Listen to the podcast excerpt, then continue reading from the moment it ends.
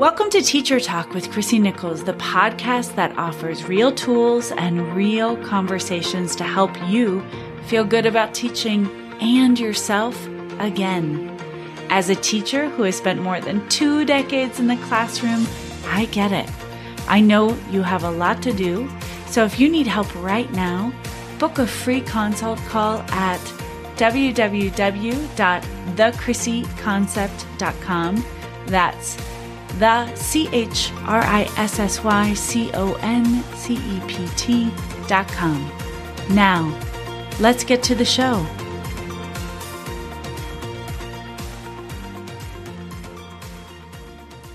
Hey, everybody, welcome to episode 86 of Teacher Talk and How to Let It Go. I am so thrilled to talk to you all about this topic of letting it go. You get to decide what the it is in your life. Maybe there are several it's when you want to let it go, let it all go, let it just release. I'm going to share two stories today on the podcast. The first story comes from a client and the second story is from my very own life because I need to practice letting go on the regular. Okay, I was working with a client and he is actually an administrator. So he will self-identify as a type A, very organized, uh, go, go, go, do, do, do. Uh, you can count on me. I will send that email. I will get it done kind of guy. And Christmas rolled around and he traditionally in his family is the one to put up the house lights and take them down, uh, put the Christmas tree up, put the decorations on. He's also a fabulous chef. He loves to cook. So he's in charge of the food and the prep and he relishes this role. He loves being the stocking stuffer dad. He loves being the master of ceremonies. And this year, the universe had a, another idea for my client. He got as sick as a dog. He had to stay in bed the whole time and he had to let it go. He literally physically could not get out of bed. And I spoke to him and we were talking about it. And I said, What was that experience like for you as being Mr. Christmas, Mr. Holidays, Mr. I got it, jovial, up? Combined with his very organized, very uh, together personality. Uh, that's kind of his school persona. And he said, you know what? It was incredibly freeing and my eyes are open. The universe literally forced me to let it all go, let everything go, all the tasks, all the chores. And it was wonderful. My kids, he's got some older teenagers, he said just they they took it upon themselves to stuff the stockings and to prepare some of the meal. And sure, it might not have been as gourmet as years past when he's done it, but it was delicious and everybody was able to participate and to bond and to learn new skills. And his aha and takeaway from that moment is what am I denying others when I hold tightly?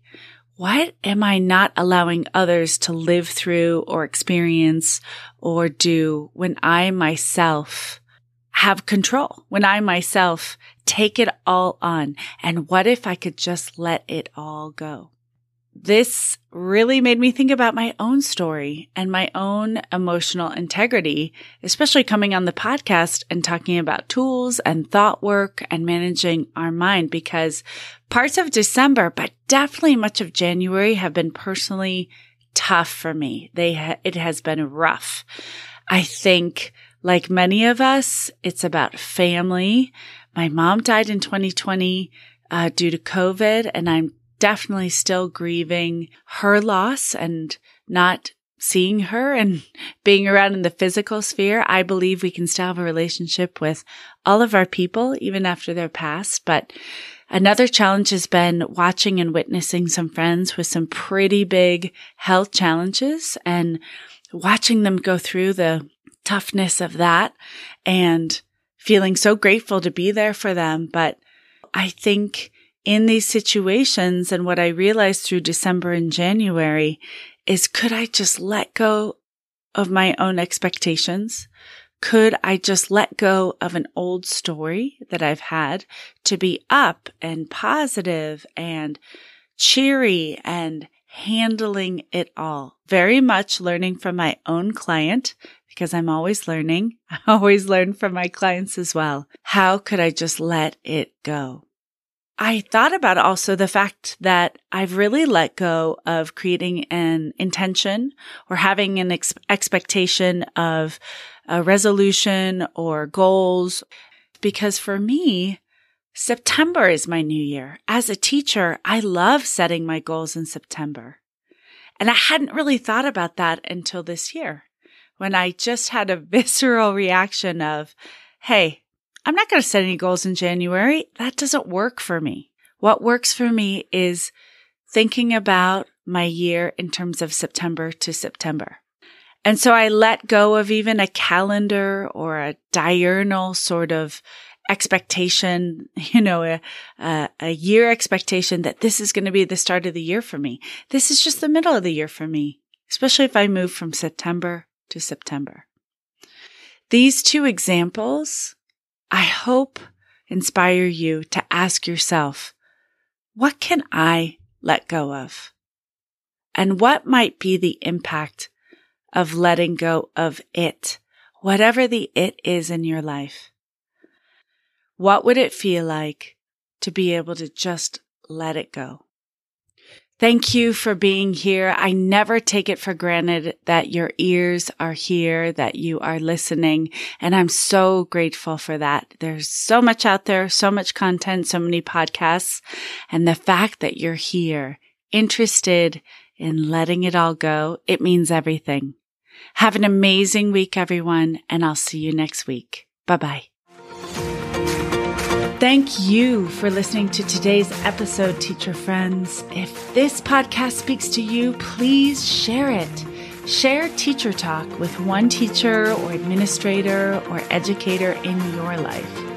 To continue the conversation and have life changing tools and resources sent directly to your inbox, join my weekly newsletter, Teacher Talk, at www.thechrissyconcept.com that's the C H R I S S Y C O N C E P T dot com. There, you can also book a consult with me. That's a one on one conversation to see if coaching might be just what you're looking for. Sometimes one call is all it takes. Have a great day in and out of the classroom, my friends. We'll see you next time.